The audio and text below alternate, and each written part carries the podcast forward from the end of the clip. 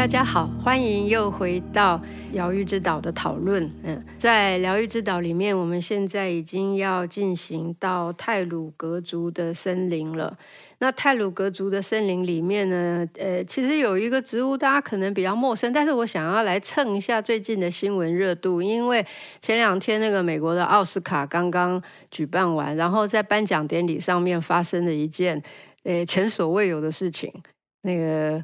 我们很认真在森林里面忙碌的志凯老师，不知道有没有听闻？啊，有啊，有。好，嗯、那那大概就知道我要讲什么。反正就是有一位，而就主持人开了一个不恰当的玩笑，然后受奖人，然后、嗯、后来的这个最佳男主角 Will Smith 就上台打了他一巴掌，这样。那大家就很多讨论了啊，就各种讨论，就是说到底你要怎么样回应这个世界上的一些。好像比较不合理啊，或是其实呃让人受伤的事件呢，或是动作，当然大家有不同的立场，但是这跟我们的这个植物的香气有什么关系？因为我们其实啊，刚好在泰鲁格的森林里面会讨论到的，也是一些。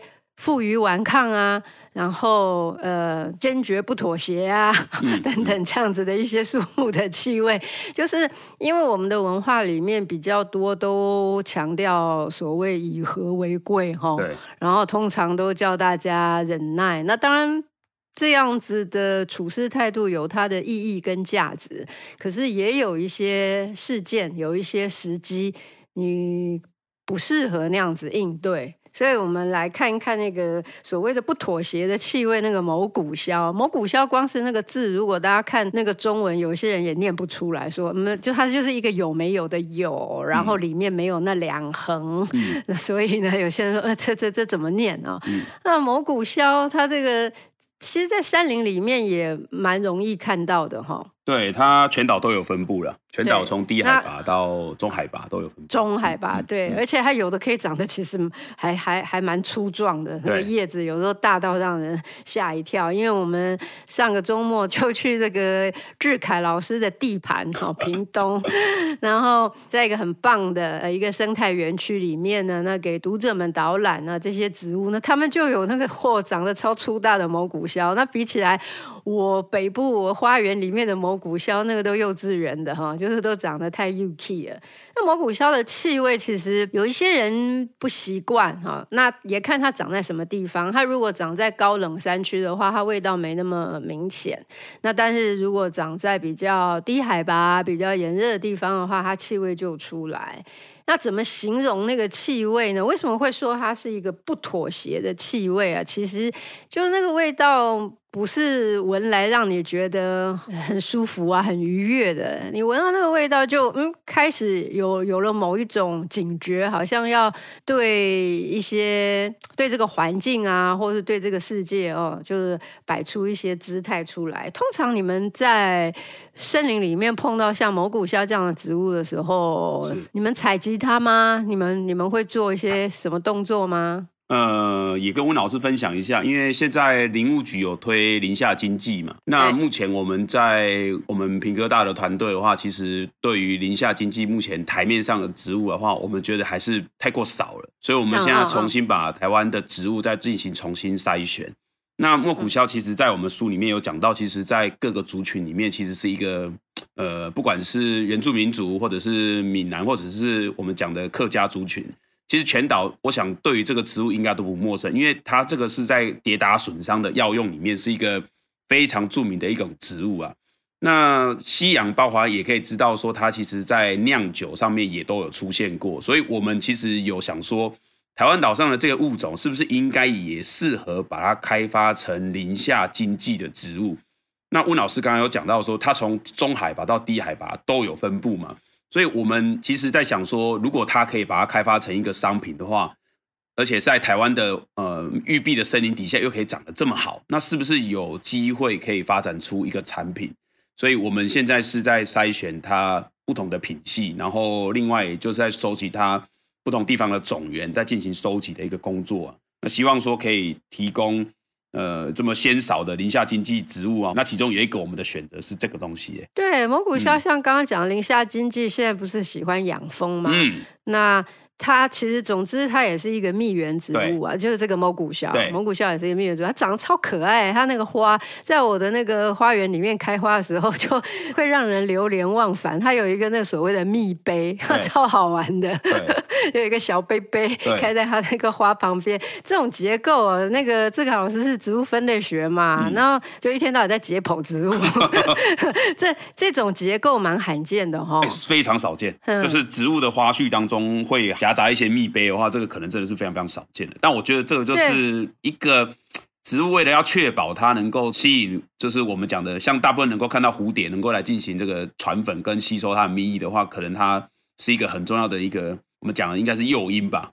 哎，因为他就是跟你讲说这边有大餐的哦，欢迎你来。所以我觉得这个是一个，对对对，我都准备好一缸给你，对，就叫所以叫蜜杯。是是是，没错没错，对，超可爱的。所以大家如果有机会，呃，应该呃，反正山林里面不是很难看到它，就可以搜寻一下它的身影，或者是呃，在你自己的花园里面种下它的树。它它很会长哎，是它种下去后，然后它自己又会自己去就再发出来。我本来种一棵，然后变成就是。他会送你两颗，不是那个 苗商送，就是种下去以后，然后过了一个冬天以后，发现哇，它周边又长出两三颗出来耶，每一颗都是这样。我大概种了三颗都是如此，周边又另外又在呃发出来，好厉害呢。嗯嗯嗯，它是一个我觉得不管是有性繁殖或者是无性繁殖，其实能力都蛮强的一个植物啦。所以我们去年在做林下经济开始的前前期实验的时候，我们从野外采了果实回来，那。果实的种子其实种子非常非常细小，然后我们透过了那个比较高倍的显微镜看的话，其实它种子非常非常的精巧。那撒播下去大概没有多久的话，都长一盘的，所以它其实是一个，嗯，我觉得有一些条件应该是适合推广的条件，它应该都具备了。对，嗯、对，就容易长，然后又蜜源植物，然后又有疗效。对，那它这个气味虽然说我们把它描述成。不妥协的气味啊，嗯、那排湾族老人家会警告这个年轻人说：“哎，你可能不要太靠近它。嗯”嗯嗯、但其实我个人还蛮喜欢的，耶，就是可能因为我我是在北部种它，我在其他地方闻到它的味道虽然比较强，可是我也，哎哎，总之我们同事都觉得我鼻子有问题，我闻到什么都是香的。但对我来说，就是这个所谓的不妥协哈，就是它。它比较有个性了，这样形容好了。它那个气味有个性，它有点像咖啡渣那样子的一种味道，嗯、所以那个里面不是花香类。我我们现在讲的那个气味，主要是来自于它的叶片。嗯嗯、那所以你那个叶片，如果它长得很大丛吼，你可以想象在它身边这个绕来绕去，然后摩擦出那个味道，那个味道其实是会。粘黏在你身上，可以这样讲。嗯，那喜欢的人的话，他当然像我，我就会很欢迎。那如果不习惯这样味道的人，那这是为什么？呃，排湾族老人家会说，哎，那你要注意一点哈，就是不要把那个味道带回来。可能有一些人会觉得，哇，这个这个味道有一点强。可是这个比较强的味道，就回到我们刚刚 蹭的这个新闻热度里面讲的，嗯、就是有时候你要，呃。也是要比较明确的去去强调你的一个立场啊，或者说你的主张。那大部分这种温和的表达，大家觉得说文明人啊，就是不要动手啊。那动手不动手，这个反正呃也不是我们今天要讨论的重点了。就重点主要还是在你要怎么样子很清楚的把你的那个意图，还有你的底线，通通都呃呈现出来。那当然尽可能嗯不要伤害到人，但是在这个现实社会里面，有时候啊，就是你为自己维权的过程里面，就是不免会跟别人会有一些冲撞这样。那啊。总之，Will Smith 也道歉了啦。虽然说他动手，那可是也大家也有提出说，呃，言语的伤害哦，其实不不亚于这个肢体的暴力嘛。那那所以这个东西大家孰是孰非，我觉得应该呃就呃各自有自己的一把尺。但是我觉得蒙古肖这个所谓不妥协的气味，还是蛮值得大家去感受的啦。啊，就是在。在你自己有一些坚持，然后你不随便的那样子呃随波逐流这样说哈，因为太太多时候我们为了怕事啊，或者是说我们表面上 就是呃。标榜以和为贵，但其实有有的时候反而是一种懦弱啊，或者是说你就丧失了自己的一个追求。那在蘑菇肖的这个故事里面，我其实讲到了那个 Morse 啊的的故事，马氏的故事，其实很有趣哈。那也是在讲这种。呃，当时他采集到这个植物，而他自己的个性也是一个不妥协的家伙啊。那大家可能可以可以去拿捏一下啊，就是在这个世界上生存的一种智慧。那因为泰鲁格族也是很强悍的啦，讲到这种不妥协啊，然后这种呃抗争到底呀，就有一个很厉害的乌心石可以来谈一谈。嗯嗯嗯嗯，对，乌心石。传统上面其实现在很少人看到这个乌心石的砧板的啦。哦，对，没错。你看过吧？你看过哈？嗯，这边我想分享一个好久以前的故事，就是我在研、啊、来来来研究所的时候，就我们走了平林礁溪，主要是要调查呃台湾游山呐、啊。那、哦、是对台湾游山的族群，就是我们调查全台湾的台湾游山的族群调查就对了。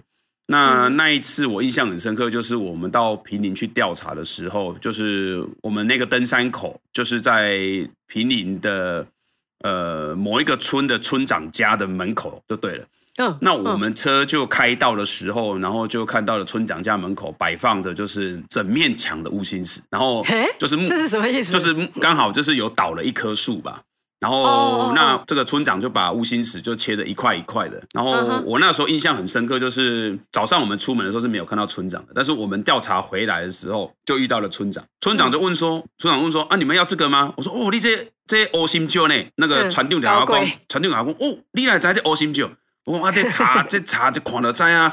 结果村传令的阿公一袋卖你，我讲一袋安那卖，一共一袋卖一一块卖两百五十块。”那时候太便宜了，太便宜，没错，我跟吴老师的概念一模一样。但是我那时候其实想的更直接，我说我买这些回去要干嘛？哦，所以我那个时候因为数位相机开始已经就是比较普及了，所以我就用我的相机就拍了一张照片。可是我再也没有机会遇到这样子的画面了，就是没有办法看到一堆正港的乌心石切成的横切面，然后那个砧板有多厚？你知道那个砧板至少是二十公分起跳。就是非常厚的砧板，然后而且而且还有比较大的那个砧板，那直径的话大概超过三十公分以上，所以所以现在啊，到赚到哎，对对对，现在就真的是觉得说，哦，这个这个事情真的是机会就没了嘛。但是那个时候拍了这张照片之后，反倒变成了就是，如果你网络上有搜寻乌心石砧板的话，我相信你应该会看到，就是我拍摄的那一张照片，就是整面墙，然后放了一堆乌心石的这个砧板的这个照片。那后来，我妈妈因为她结婚，哎、欸，我我现在已经那个，哎、欸，要迈入四十了。那我姐姐已经四十多了，所以我妈妈说讲了一件事情。我妈跟我讲说，她结婚嫁给我爸的时候，就是嫁妆里面有一个是砧板，然后那个砧板的话就是乌心石做的，所以哇，对，那事隔了三十多年的时候，大概是在前六七年的时候，我妈就跟我讲一件事情，说啊，这乌心石的这菜店哦，啊，看我都够找一袋不？然后我心里就想说，嗯，那不然我来搜寻看看好了。结果我就到了这个台湾，如果要找这个木头的话，我们想应该有很多人会去三义，去三义一趟就对了。那我就跑到三义的这个就是木雕工坊，然后就看整条路了。结果我就看到了一家有在卖乌心石的砧板，然后那个厚度的话呢，只有差不多三公分左右，直径的话大概是二十多一点点。那我就.我就问了一下老板，说老板，啊，你这乌心石的菜店，这这这地二十几公分的这安那卖？然后那地啊，那地三千。然后我看到我就开始眼睛就变大了。然后因为那个太薄的，我妈说不要嘛。我妈就跟我讲说，啊，你要锤五公分以上的哟。我心想说，哎呀，这三公分那三千，啊五公分不要五六千啊。就果不其然，问一下老板说，老板啊，这地五公分的啊，较小啊，较大点三十公分的啊，这地安那卖？哦，那地那地五千。嗯嗯。然后我心里就凉了。这是真的，这是真的。现在你看到这一种砧板都是千起跳，对，而且还薄哦，还薄哦，嗯，对，两三千的薄薄的一个，嗯、你觉得拿那怎么可能拿来剁呢？对对啊，那讲起来，你当年真的是错失良机，真的，真的，真的，还好你没有女儿，要不然的话，你当时就，对对对对对对对，当时哈就可以准备了一个，哇，真的是现在是不容易了，没错，他这么大的，应该也也不要拿它来当砧板了，有点可惜哈。吴老师，我问你，你知道为什么要用乌心石当砧板吗？你知道吗？他是说他不会有那个碎屑，不是，不是，不是。它剁下去不会有碎。其实，因为这件事情哦，其实，在我们做，包含我们这本书里面写了很多原住民族的传统科学、啊、传统智慧的时候啊，我都一直觉得说，应该有科学来做一个佐证，要来说明。那这件事情，其实，在七八年前吧，应该是七八年前，台大有一位就是张慧婷张教授，他就是跟科技部有提了一个计划，就是来测乌心石为什么它可以做砧板这件事情。木材如果在做菜的过程中，我想应该都是潮湿的状态嘛，因为切菜切肉都是潮湿的。嗯嗯、那潮湿在台湾这个环境很容易有一种叫做木材腐朽菌会滋生。哦、可是这个重点，嗯、这个乌心石就妙了哦，就是老人家过去的传统说，哎，用乌心石，而且是要有新材部分，然后来做砧板是最好的。嗯，后来就在他的研究过程中就证实了这件事情，就是新材它其实是抗腐朽菌能力是最好的，然后再来是边材，哦、再来是枝条。所以你光想这件事情，你就会觉得说，哇，以前的就是原住民族老人家怎么这么厉害，会知道茫茫大海当中的各式各样的植物，怎么会挑了一个？就是我们讲说，现在砧板大部分人会觉得说乌心石是最高档的，那高档一定有它的理由，就抗菌。对，因为木材在潮湿的状态之下，基本上就是抗菌。那刚刚吴老师所讲的，就不谈不容易有木屑这件事情，当然也是它的特性之一啦。所以我觉得今天在归咎这件事情的过程，你可以知道说，哇，这个台湾岛上的。传统智慧真的就是可以用科学的方式，然后来一一破解，然后讲出它很经典，然后很很让人家就是就觉得说哇，你的幸福，对，很让人家幸福的一个一个一个事情。都以为它就是很坚硬嘛，对，然后那剁下去不会起木屑，所以呢就大家喜欢使用。但实际上它还有这种抗菌作用，当然就加一百分，对吧？对对，没错 没错，点一百个赞这样子，太棒了这样。嗯嗯，但其实你因为乌心石其实呃还有兰屿的。无心石哦，对，嗯，对啊，它其实有这几个这这些不同物种，然后它稍微有一些差异。无心石本身的花，因为它跟它其他那个 Michelia 家族的那个花，就是玉兰那些，就呃含笑这些，它又叫台湾含笑嘛。虽然没有大家庭园里的含笑花那么那么强度的香气，可是它其实也也是很好闻的。嗯嗯，就是它它它们属于同一个家族的花啊，所以很好闻，所以很有意思啊，就是。是他那么样子的，呃，强度高，那但是呢，香气那么纯粹，所以在书里面的时候，我们也讲到它，呃，就泰鲁格族的故事吧，啊就是说他们的那个，呃，当时抵抗日本人的那那一种强悍的姿态，就是那个故事，大家有一些可能耳闻过哦，嗯嗯嗯、可是你认真去想想，还是挺感动的，真的。就是坚守自己的他的信念啊，嗯、然后保护自己的族群啊，像那样的气魄，这样说哈，所以这个是乌心石的强度才能够去跟它相提并论的，是很很了不起的一个树。它其实也是中海拔会多一点。嗯、哦，对，中低，呃，北部的话稍微低海拔一点的。那在台湾的中部地区的话，大概要在海拔一千五左右。大概可能会是主要的族群分布了。嗯、好像乌心石的话，除了我们讲到它的那个强度很高啊，嗯、然后它的可以像呃原住民的这种强悍的那个心灵哦，可以相提并论。那其实它真的也是呃泰雅族的一个族群的名称哎，就是说它。泰雅族名是现在成为一个地名啊，就是所谓霞客罗。是，现在很多人很喜欢去走那个步道，那但是。大概比较少人去连接到侠客罗，原来就是指的这个植物。没错，没错，嗯嗯嗯。嗯，我觉得去侠客罗的人大概都会注意到的是枫叶，但我觉得，我觉得我们在做台湾的自然资源探索的时候啊，其实跟就跟我们这本书的很重要的一个要传达的核心概念是一样的，就是其实，在走访这座岛屿的时候，其实有时候我们看到了原住民族语的话，可能可以去直接可以去想象一下，它可能指的是某一种地理环境的特色。那像像佑君老师讲的这个，就是台湾岛上在走，比如说我们熟悉的在大分州瓦拉米，瓦拉米就是蕨类嘛，这我们都知道，那个地方很多的蕨类。嗯、那其实，在走在侠客罗，其实就应该是要去那个地方看看，那个地方应该是过去就是很多盛产很多乌心石的，所以在看枫叶的过程中，我觉得就是另外还是要有一点点就是。台湾这块土地传达的文化跟它的这个生物内涵的话，其实应该也是要去琢磨一下的，不然我觉得很可惜。对，它原生植物哈，就是在那边。那它如果不开花的话，一般尤其长得高大的话，一般我们民众大概不会特别注意啊，就是比较没有办法辨识出来。这件事情我导师要跟吴老师分享哦，吴、嗯、老师哦，好来，你知道其实我们在森林当中啊，虽然说像现在这个季节，如果你去就是大概海拔一千五的话，大概可能还会看到它就是花。花瓣一片一片掉，它的花期大概从二月开始，一直到三月中，反正沿着低海拔一直往上开嘛。嗯，那这个植物虽然说花开完的话，可能对它会比较不熟冷它，可是如果是大棵的树的话，它的树皮非常之特别，非常非常之特别。我们在这个别名当中哦，温老师有看到我们写了一个别名叫做卢曼嘛，对，对不对？那卢曼很多人都吃过，可是如果你今天注意过卢曼的皮肤的话，你再把它对应到。乌心石的树皮，你就会发现，以前的人其实不是只有会认植物的，以前人对于生物的概念，其实真的是一个连结性非常非常好的哦。他们从它的树皮的这个纹理就发现说，它跟水里面的鲈鳗是非常非常相似的，所以那别名是源自于水里面的生物呢。这很有趣，我是看过它的树皮，但我没看过鲈鳗。那么现在鲈鳗，所以我就连。现在鲈鳗很少见了，因为现在鲈鳗现在鲈鳗就是应该是有到保育的了。我如果没有记错，吃不到了，吃不到了。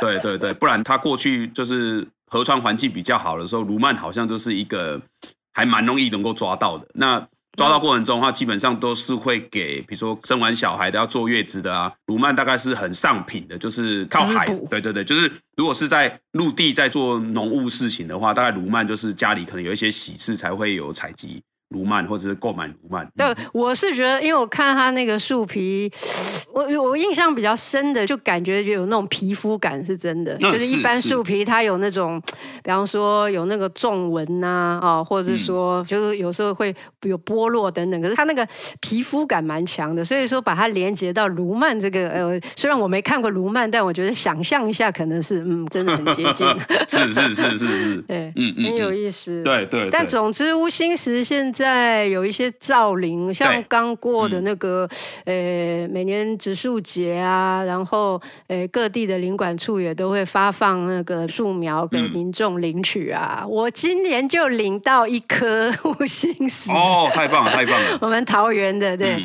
然后那领到一颗乌心石，然后我就才嗯，反正才刚种下去一个月这样，然后就比我还要高一点啊，所以期待中，我就是好好的来照顾它。对，所以。反正就是说，它这个树形也好啦，啊，或者说它的木质，还有它的这个花香，再加上啊，就是它跟原住民的连接，是一个故事很丰富的，嗯，啊，这样一个树种啊。那我觉得大家耳闻其名啊，那但是呢，真的要亲眼目睹的话，应该还是多多走进森林哈，或者是说，其实地方很多一些呃公园啊、植物园里面，其实还不难看到。对，因为现在行道树上面也蛮多它的，所以真的不难看到，真的。从那个。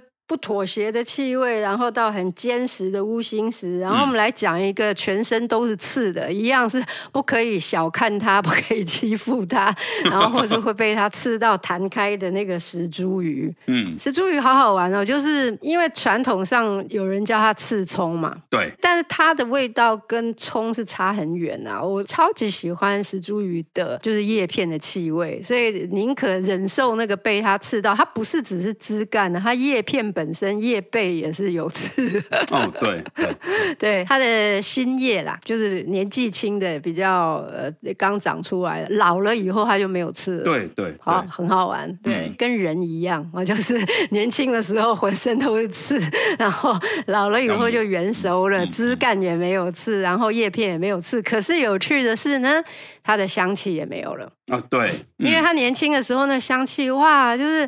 超宜人的那、嗯、呃，我们熟悉精油的朋友，如果我讲说什么柠檬泉啊、香茅泉这种味道，大家马上就醒过来了啊！就是基本上就是你要听到那种什么柠檬啊、香茅啊这一类的气味，大家都知道是很提神啊，然后很很令人蛮愉悦的。然后那它的气味里面还不光是这种感觉，然后它也有那个呃所谓沉香醇或是芳樟醇，所以其实是一个真的还是蛮呃有一种。种很可爱的甜度的气味，然后但是是来自于这样浑身都是刺的 这样子的一个结构，超级有趣的。它其实要长成大树，速度是怎么样？据你所知，嗯，石茱萸它算是阳性树种，所以它生长速度其实是算快的。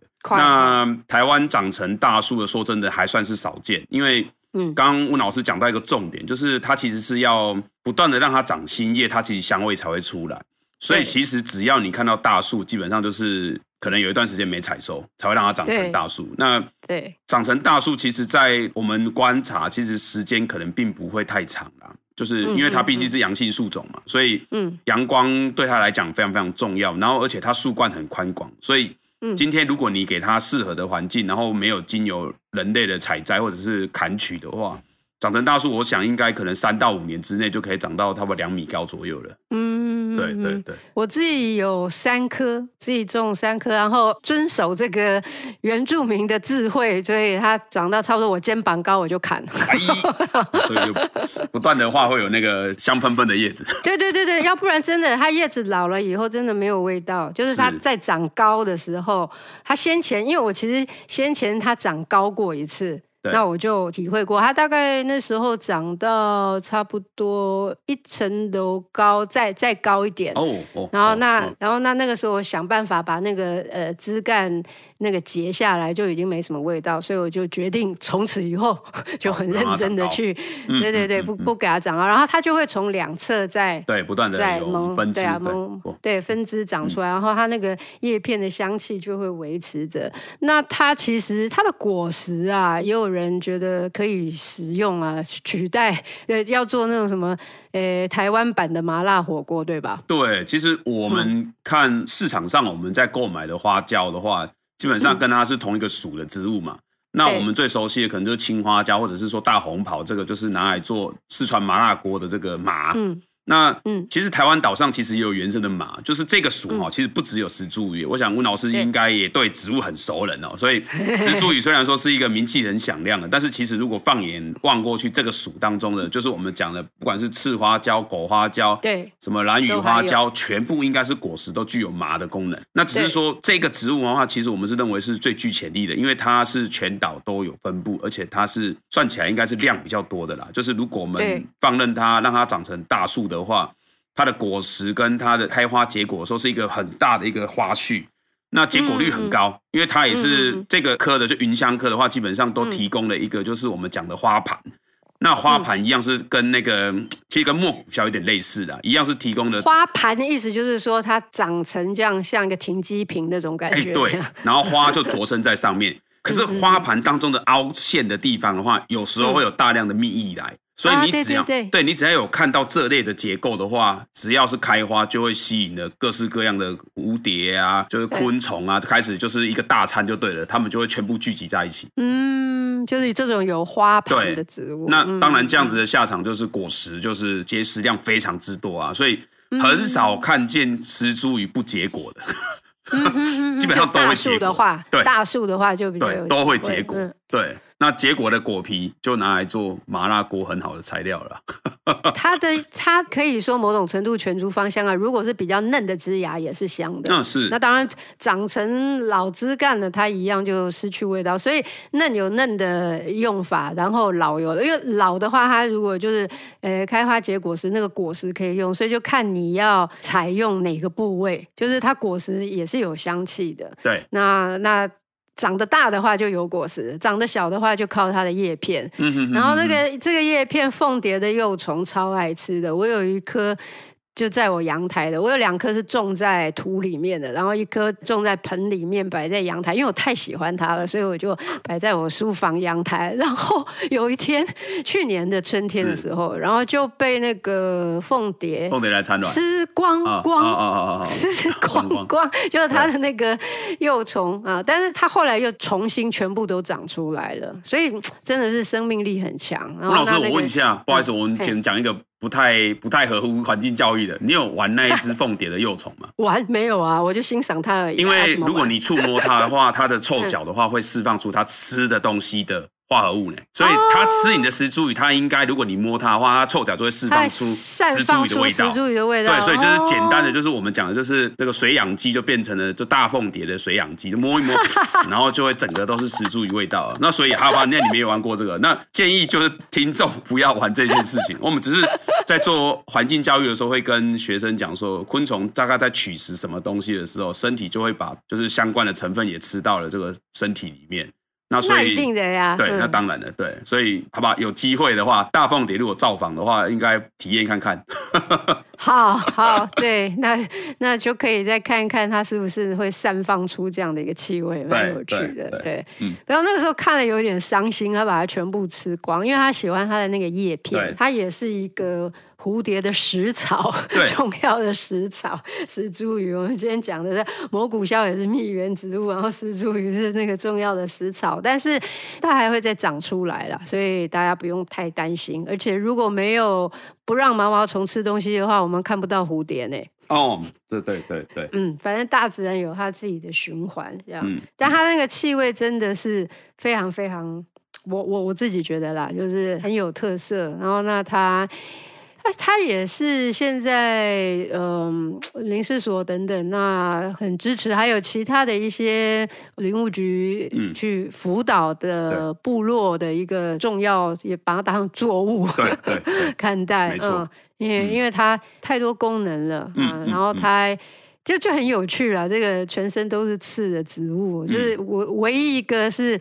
让人那个我没有不会恨它，虽然被它刺到，但是刺到的同时，通常你都会闻到那个味道。嗯，就特别是叶片的时候，嗯、其实是有一种还是愉快的感觉。虽然被刺到啊，就是稍微小心一点。嗯，接下来我们来看一下那个一般大众比较可能不一定，除非你爬到高山呐、啊，那个呃那个三千左右海拔的才会。真正的瞻仰到它的风采的那个台湾冷杉，冷杉我们在欧洲旅行的时候是比较常见的，而且它不需要到这么高海拔就可以看到。嗯，那那所以我们以前在做那个香气旅行的时候，像我去保加利亚的时候，是就是它千左右不到一千，那其实就已经到处都是了可以看到冷杉。那德国也差不多。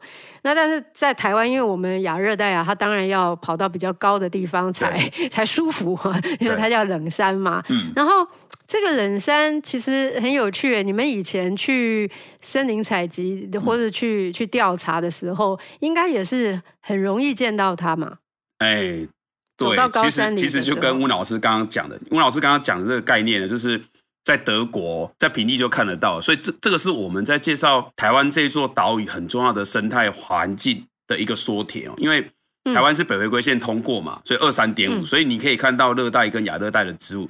可是我们台湾岛上是一个高山林立的一座岛屿嘛，所以你看到三千公尺，今天如果我们把它拉成，把这座岛屿把它躺平的话，这个三千九百五十公尺的地方平均温度是五度，就相当于刚刚温老师所讲的概念，就是北纬五十度的地方，也就是通过了德国。波兰，嗯、所以那些这些国家，他们其实看冷杉基本上就是路边的植物了。嗯、但是我们台湾岛上却要到三千以上才能够看到这个东西。但是台湾就是世界植物的缩影啊，可以这么讲。那所以吴老师讲说，这个植物在我们采集植物的时候会容易看到嘛？其实说真的，就是我们到高山去的话，其实它应该算是一个高山最主要的组成了。对，哎。想不看也难，对对啊，因为我看，比方说像日治时期的这一些呃踏茶呀，对然后他们只要到那个什么，反正只要高山啊，因为我看过像佐佐木顺一的那个大坝尖山的那个踏茶的日记啊，还有玉山的踏茶日记，就是看到无数的。冷山，冷山，冷山，冷山，就是写到哪就是冷山，写到哪就是冷山。但是我看到一个超级有趣的故事，我猜志凯老师不一定看过，我猜啦。好，虽然志凯老师研究也是很多的，就是我在看那个佐佐木顺一他的那个踏查日记的时候，他讲到，因为他们那个团队都会有很多人，他们不是专门去看植物而已，因为他们也有就是勘察路线啊，或者是说就是有各种不同的意图的这一种呃考察团吧，这样说。对，那他们请的那个原住民的这个帮手们呢？那他们会有闲空的时候，因为原住民基本上担任找路，还有就是呃负重啊，就是要帮帮他们呃扛行李嘛。那还有呢，就是找水源等等。那可是当他们到了一个定点，然后大家各自忙各自的，就是做标本的做标本，然后其他各种的这个科学目的的在忙的时候，那原住民就有空档了嘛，对吧？对。然后那个时候原住民在干嘛？他就讲了一个，他因为周边都是冷山，结果呢就把冷杉的枝干就把它砍下来，砍下来以后他们就雕刻，就木刻，就每一个通通，嗯、而且他们都刻同样一个东西，他们都雕同样的东西。对。你有没有读过这个故事？没有。好好好好，那精彩了。他们雕什么呢？他雕男性生殖器。嗯，然后他们就看着就是很惊讶，可是因为他们都在忙，所以他们也没有问说：“哎，你为什么要？”他们本来觉得说这一些呃原住民就是，然后他们那时候叫番人嘛，他们就想说他可能雕着玩，所以就没有注意，然后就看他都只砍冷杉，然后呢，通通都是刻成这个男性生殖器，然后他们就再继续往前走嘛啊，因为那个他才会往前走，然后后来呢，到那个非常险峻。的那个区域的时候，嗯、就大家都变得很严肃、很紧张。结果就发现呢，他就说番人们，就是这些原住民的伙伴们，他就把先前的雕刻的这些男性生殖器，就是冷杉雕刻成，就拿出来一个一个插在路边。然后呢，沿路还是会继续看到那个冷杉，他就继续砍。然后有空档的时候，就是把它再雕成这个男性生殖器，然后就插在路边。然后他特别讲到，佐佐木顺一就讲到说，连当时的原住民有一些也有接受教育的，在那个里面就是最当时的人的讲法了哈，就是最文明的一个番人，就是说他可能有有下山去受教育的，他连他都一样。因为他们会觉得说，这个可能是什么样子的传统的习俗啊，就是他们不了解啊，就是因为他们那个团队里面看过是没有人类学家，可是呢，就是连最文明的他他所谓最文明的那那个番人伙伴，那个原住民朋友，他也是一样，就是对他来讲，这是显然是一个。呃，不是开玩笑的事情，是一个重要的，然后很有意义的一个动作，而且只选冷杉，然后刻成呃雕成男性生殖器，然后要插在路边，在非常险峻的路段，有趣吧？有趣吧？太神奇了。对啊，很神奇。我再把那个故事寄给你看，然后好啊，好啊，对对对，太酷了，对，是不是超酷的？所以显然台湾冷杉是有对原住民来讲呢，他们领受到，他们相信它具有某种神力，可以这样讲吧？啊，虽然说没有看过有什么人类学的研究哦，那因为因为到后来，当然也是因为他们的李凡政策啦，所以原住民很不幸的，也就是。丢失了很多他们过往的一些很重要的智慧啊，跟传统。那像像这个的话，是我从来没看过的啊。所以，但那个时候，因为我们资料太多了，所以我没办法写在我们的书里面。台湾冷山啊，是是，那太精彩了。所以我们留在 podcast 里面跟大家分享，这样太有意思了。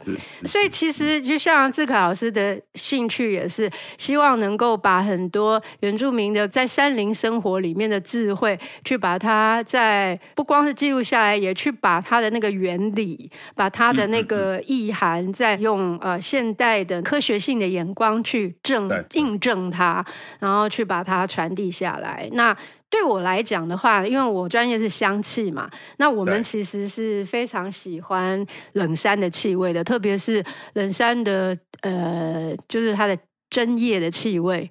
那在针叶树的精油里面，嗯、冷杉一般来讲几乎没有人是不喜欢的，因为针叶树的气味一般都蛮昂扬的啦，啊，都是比较、哦、比较很有阳气的那种能量的。但是冷杉比较特别的地方，在它的那种昂扬里面，还有一种甜味。甚至有一点点那种呃柑橘的感觉，就是它的那个针叶，所以很有意思。所以一般就是使用精油的人对冷杉的气味接受度都很高的。然后台湾冷杉的那个针叶的气味也是一样，而且它长在三千公尺的那个海拔。挂波景啊，就是一定是保证那个气味一定是甜度够，因为针叶树就我们的经验知道，它越是高海拔的话，它的那种也有甜味的感觉，而不是纯粹那种树叶的啊那种那种气息的话是更明显的。它是最好闻的，我必须要不太公正的，因为气味的喜好见仁见智啦。我的意思是。嗯嗯。那但是一般来讲，冷杉叶、针叶的气味哦，就是最好闻的，因为它针叶本身就有气味了，所以它不至于嗯、呃、危害到它。就是如果要做某一些采集的话，那不会危害到它整株树的这个呃活存。它不像块木啊等等这些哈，你要去砍它等等。所以如果要呃采集它的一些枝干，有时候去疏伐它一部分的枝干的话，我觉得这个是还是做得到的。是，是。那但是要讲到很不幸的，还是要谈到这个砍树这种事情的话。就要来提到一个悲剧哈，就是那个台湾粗匪哈。台湾粗匪实在是超级倒霉的啦。我们书里面有写到，就是他是被误砍的，可以这样讲吧？就是大家去乱砍他，根本不知道他可以干嘛，结果根本是搞错了。嗯、你们现场看呢？你们你们在山里面看的时候，你们应该分得很清楚啦。就是民众就是没有分类学知识，然后就就误会了这样。其实温老师这个哦，你刚刚讲。这件事情，红豆杉跟这个粗匪啊，这个辨识的话是高普考好多年的地界考古题里面的一颗系，你知道吗？好，就是学生学生在训练完树木学的时候，其实红豆杉跟粗匪如果分不清楚的话，基本上你树木学可能就当掉了。不要说当啊，这这是蛮惨的啦，就是会对。所以刚刚讲的分不清楚，然后被误砍这件事情，其实我导师要帮粗匪说一下，因为嗯，在。台湾，如果你有砍到粗匪很大的，那个可能也都是木材材质非常非常好的，因为我们大概其实像我们平常时候阅读啊，那我们可能会蛮多的时间，可能会看看一下小朋友在干嘛。那这个我小孩刚好这半年在这学围棋嘛。那围棋都有一个很著名的电影，我不知道吴老师有没有偷偷陪小孩一起瞄过，就是《麒麟王》。麒麟王知道啊。对，那《麒麟王》其实有一个桥段，就是讲说日本最高档的棋盘的话，嗯，是用北木的棋盘下去做的，就日本出匪的棋盘下去做的。哦。那我当时在想说，哇，他这个卡通把棋盘讲的这么神奇，然后我想说，真的还假的？我就上网一查，一查下去之后，我嘴巴都张开了。嗯，就是一个如果厚度大概是落在。五公分左右的棋盘，然后它是一个，嗯、当然是一个全株，然后不是拼接起来的，就是北木的棋盘。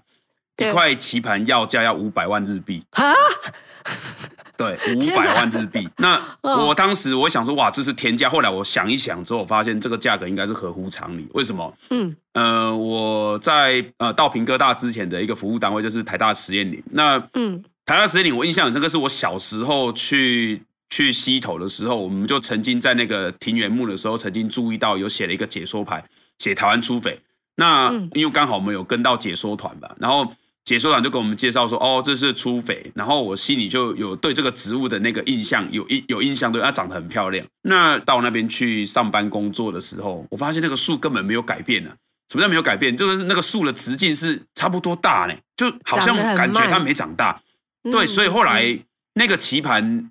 这个价格让我想起了说，如果今天是一棵树，然后让粗匪长到了三十公分或者到四十公分，砍下来是一个横切面，然后旁边把它裁切成一个正方形，做成棋盘的话，我觉得这个树应该少说应该是一百五十年到两百年之间。嗯，对，所以其实它的材质并没有不好，只不过就是它长的速度看起来，就是目前以台湾目前的现况来看的话，其实它真的很少能够看到胸径很大的的那个直径的那。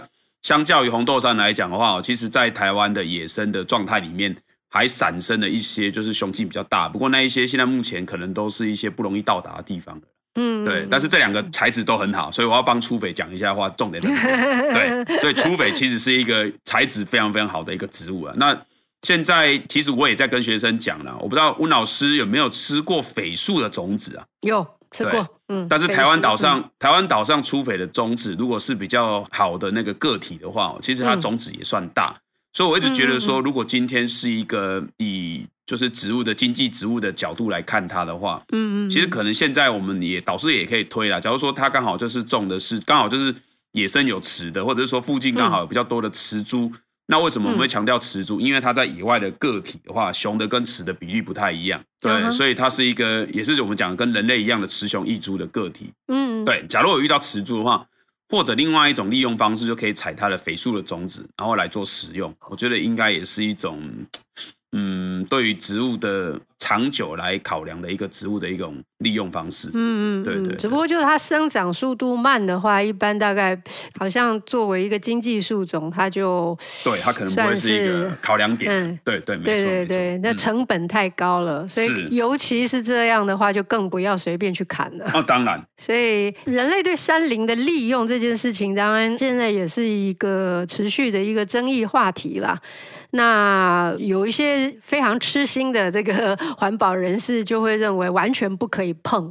呃，我自己个人看法是认为，他其实我们上次讲到说那个乌皮九穷啊，哦、然后再讲说那个树脂啊、嗯、这种事情啊，它其实人类在跟植物的互动过程里面不一定都是负面的，就是你不一定就是。把它什么砍了啦，用它了，然后它就挂了啦。它也有一些激发它潜能，或是帮助它在散步的，还是也有这种可能性啊。嗯，我觉得更重要的可能是去了解吧。呃，第一步就是说你多了解，然后亲近，然后再看一看还有一些什么样的方式可以让它更接近我们这样。对，但除非总之是一个我们一般。在平地也不太看到的啦，他说你一定是在山林里面才有机会，嗯嗯嗯、然后看到的时候就去给他拜一下就好了。啊、是是是，没错没错。对啊，所以这些美好的这个树木啊，当然就也不是只是泰鲁格族的森林里面才能见到。那我觉得很幸运了，那生长在像这样的一个岛屿上，然后能够被这么多树木环绕，然后这么多有趣的植物环绕，然后也可以知道。过去人的一些宝贵的经验，然后希望我们今天的人也能够再继续谱写有关于我们跟这一些植物的互动的故事，嗯、而不是就是只能够读过去人的一些经验。对，那所以这一点就有赖于我们多多亲近他们呢、啊，多多了解他们呢、啊。那然后也可能帮助他们富裕啊，那让这个岛屿呢再度哦，就是被树海所覆盖，这样。对，对嗯嗯、OK，好，那我们就这个单元讨论到这边，谢谢志凯。好，谢谢佑君老师，谢谢大家。